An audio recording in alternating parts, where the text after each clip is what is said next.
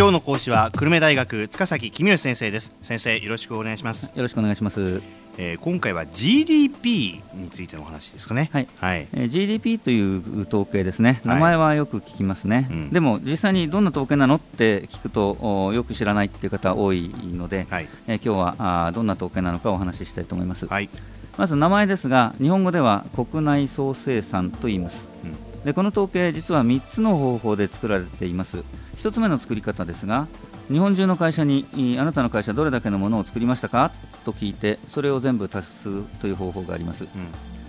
えー、ここで作ったというのは自分で作った部分だけなのでちょっと注意が必要ですね、はあ、えー、40万円で部品を仕入れて、えー、車を作って100万円で売ったっていう自動車会社は自分で作った部分は60万円だけですよねですから売上は100万円だけど自分が作ったのは60万円、うん、でこの部分を付加価値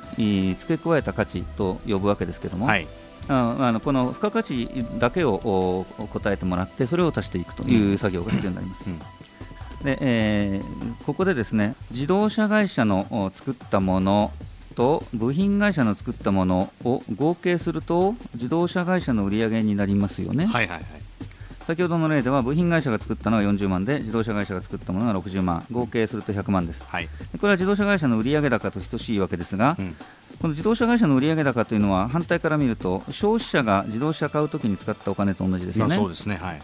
えー、でこれはあつまり消費者にあなた自動車の購入にいくら使ったの？って聞けば自動車会社と部品会社の GDP が分かるということになりますね。はいはい、要するに消費者にですね、えー、あなた買ったものいくらって合計額を聞けばそれが GDP になるということ、はい、これが2つ目の GDP の作り方ですね、作った人に聞くんじゃなくて買った人に聞く、はい、で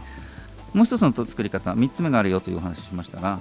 3つ目はですね企業に利益を聞いて、労働者の賃金を聞いて合計するという方法があります。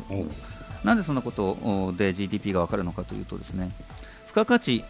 というのが誰の手に渡ったかということ分配の問題だということなんですが企業が自分で作った部分つまり売上から仕入れを引いた部分というのは大体は賃金で社員に払っちゃうんですが社員に払った残りは企業の利益ですよね、はいはい、だったら社員社員に給料いくらもらったのって聞いて企業に利益はいくらあったのって聞けば GDP になるよねっていうことなわけです。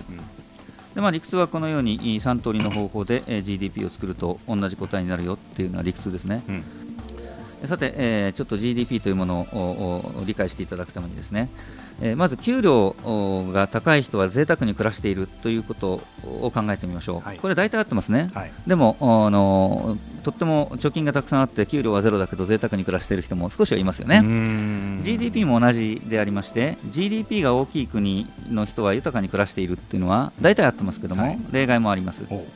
例えば南洋の楽園でですね何も働かなくても美味しいものがあの手を伸ばせば取れるっていうような国はですね誰も何も働かないので豊かな生活はしているんですが GDP はゼロですね。あそうですね、はい、で一方で我々は一生懸命苦労してものを作っていてその南洋の楽園の人々ほど美味しいものを食べているかどうか分かりませんけども GDP は彼らの国よりずっと大きいということですね。はい、えー、奇妙なことはまだいろいろあってですね例えば消費者が中古品を買うと GDP は増えません。中古のものを私が買っても誰かが何か作ったわけじゃないのでこれは統計からわざわざ外すんですね。あのもちろんその中古品を買ってリフォームすれば別ですけどもそのリフォームした分だけ GDP に乗りますけどもリフォームの代金なんて大したことないので。新品と分けて考えなきゃいけない。そうです、はい、ですからあのあなたは去年何を買いましたかって聞くときにただし中古品は除いてくださいとかですね、えー、そういう聞き方をしないといけないわけですね。はいでバブルが崩壊してから節約ブームになって、えー、新品を買わないで中古品を買う人が増えてきましたね。あそうですね、えー、これはあのエコの観点からとっても望ましいことなんですが、うん、GDP は減っちゃうわけですね、増えなくなっちゃう。経済と環境と両立難しいですよね。そうですね、うん、あとですね、えー、GDP というのは国内総生産ですから誰が作ったのかということではなくてどこで作ったのかということが問題になります。はい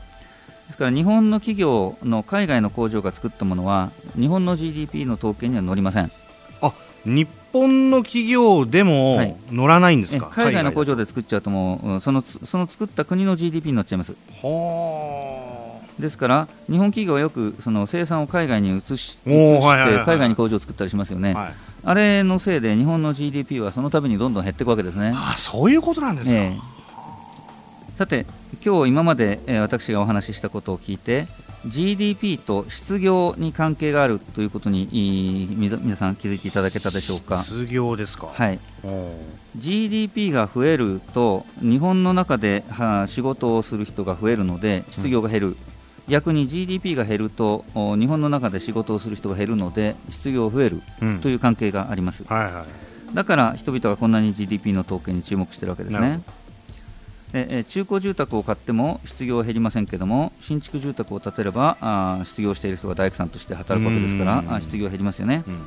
日本企業が海外に工場を移すと国内の工場の人が失業しちゃいますから国内の失業増えますよね。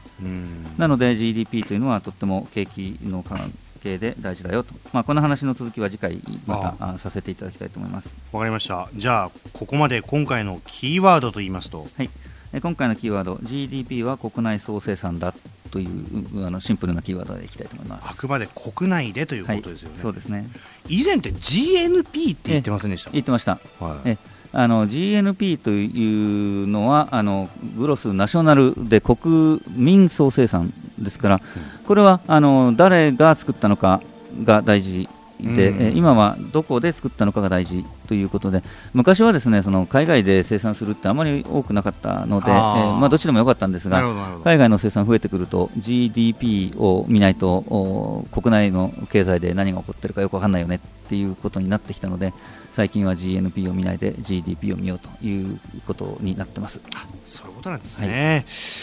えー、今朝は久留米大学塚崎公代先生でした。ありがとうございました。ありがとうございました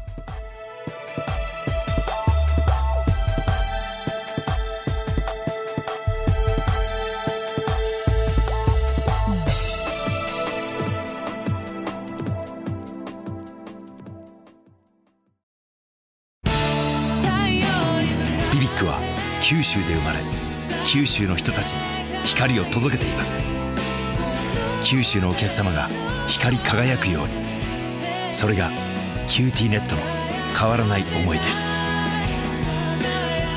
キラキラつながるキューティーネット。